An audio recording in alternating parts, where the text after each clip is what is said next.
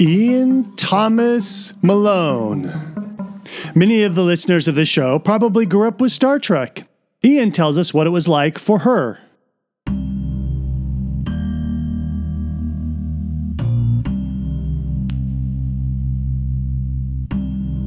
I I mean, it, it, it's it's the ultimate franchise for liking, you know, just something you can constantly revisit and chew around. Much like a Russian novel, you know, you spend enough time with something and it, it doesn't really leave you, and it doesn't Yeah. have that kind of sense of beginning, middle, and end to it. It's kind of more of a fluid entity.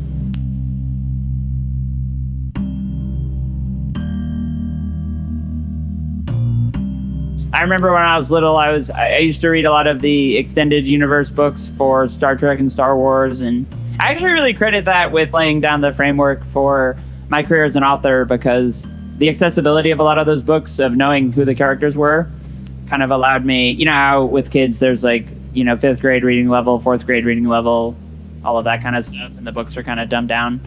But with a lot of those books, I was able to say, "Oh, I know who Spock is. I know who Kirk is. I'll just read this adult book."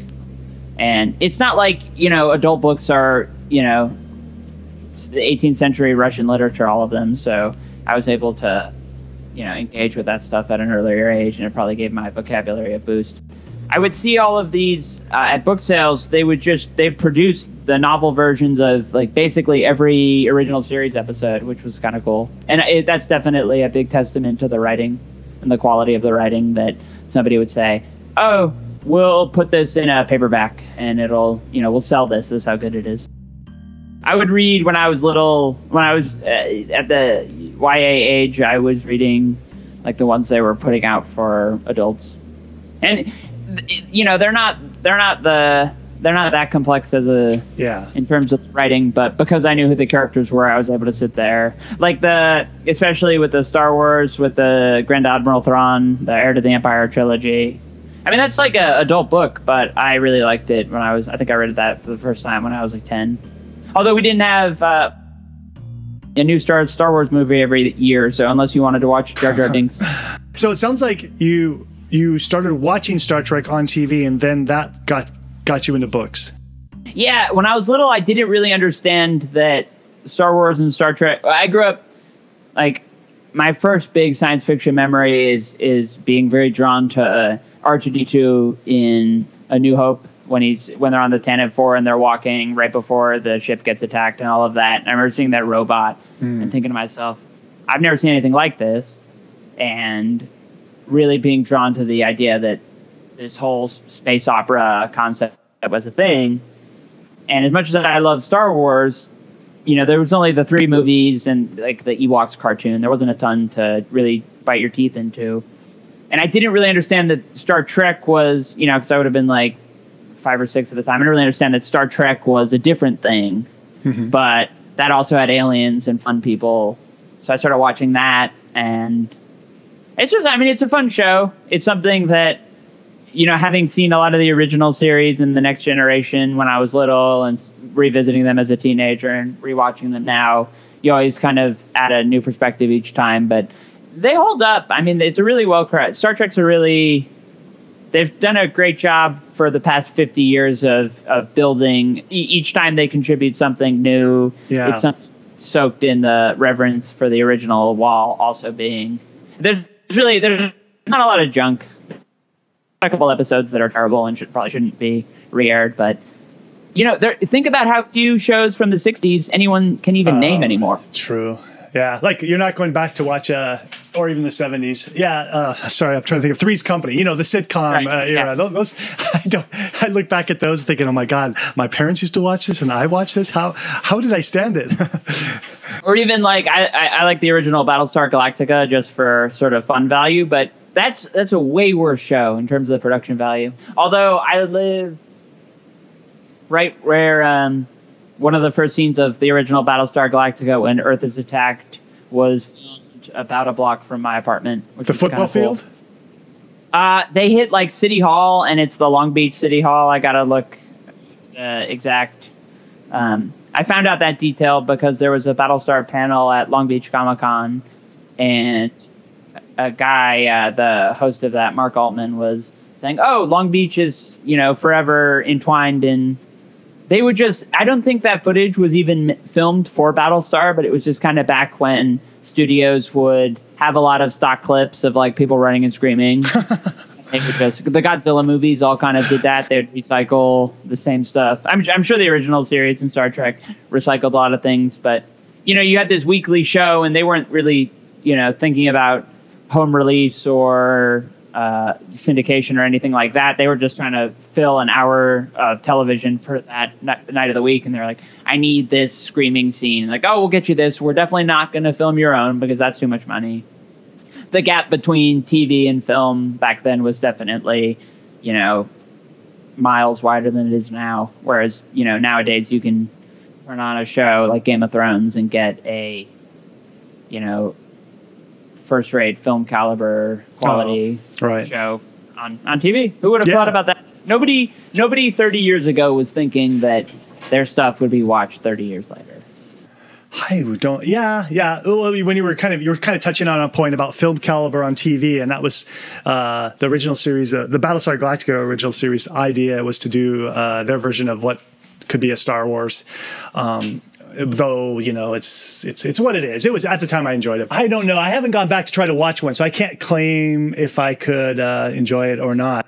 It's hard to watch that one and then think to yourself, somebody because Battlestar has been something that even now the I, I guess it's run by Universal has the rights to it, and they keep trying to figure out how they can keep milking it because you know Disney now has Star Wars, Paramount has Star Trek, and although I guess the film rights and the TV rights of that are different, it's a bummer with Discovery how we can't have Zachary Quinto play Spock.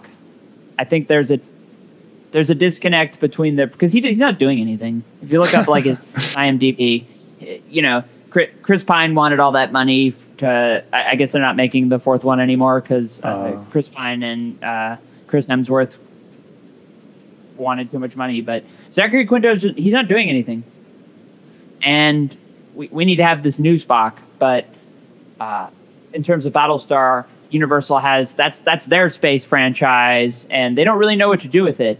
And it's hard to believe that one of the better, really serious dramas of the past 20 years, the reboot of Battlestar, which of course has its roots in Star Trek by way of Ronald D. Moore, was Oh. like actually a thing when you see what a joke the original show was. Yeah, Ronald D. Moore was, uh, he was the man responsible for basically every good Klingon episode of the next generation after like season three or four, and then every good Klingon episode of Deep Space Nine because he went to do Deep Space Nine after the next generation. And then he tried to do Voyager, but I think he only wrote one script, and then he had had a falling out with those people because he brought up. I mean, Voyager could have been basically Battlestar Galactica, but instead it was, you know, by token of, of its premise of, oh, we're just stranded in the Delta Quadrant.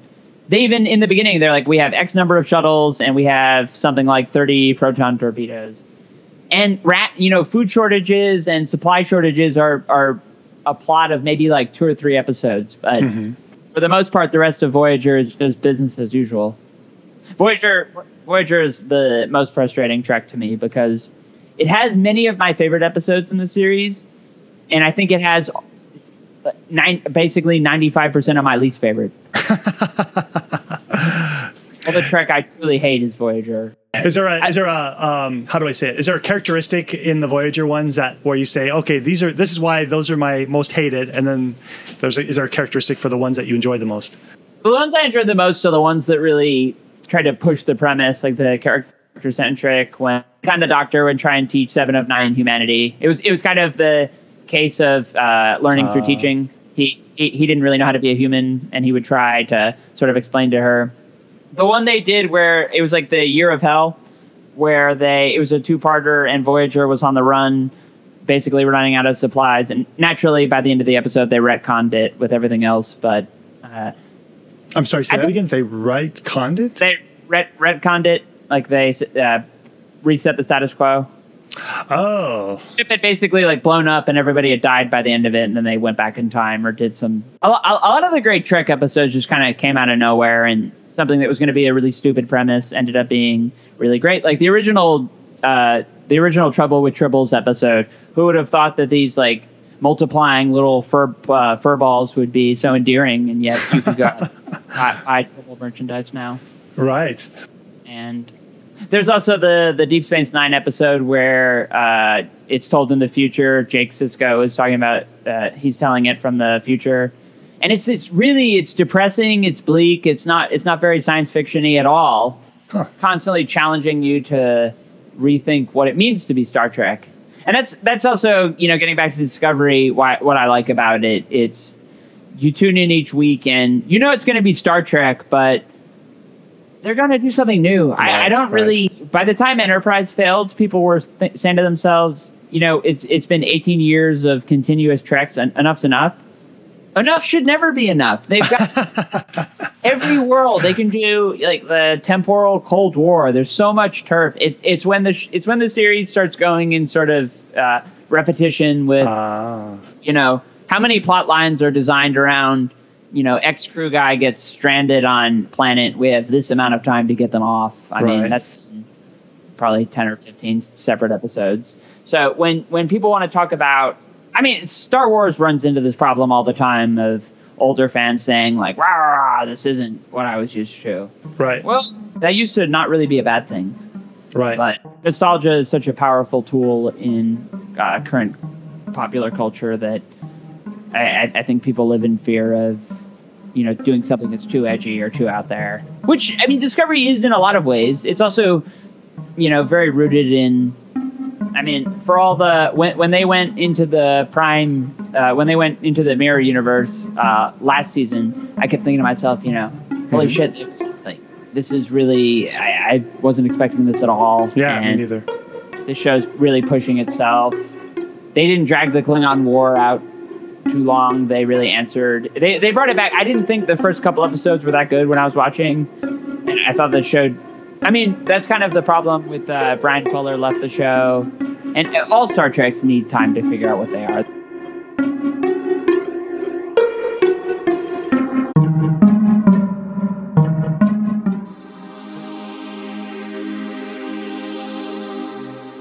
However, you found sci fi thoughts, be it iTunes, Stitcher, or any of the other podcast aggregation services, if you've enjoyed the show, go ahead and do us a favor. Go to wherever you get this podcast and leave us a review, even clicking a few stars. And this will help out the show in many ways.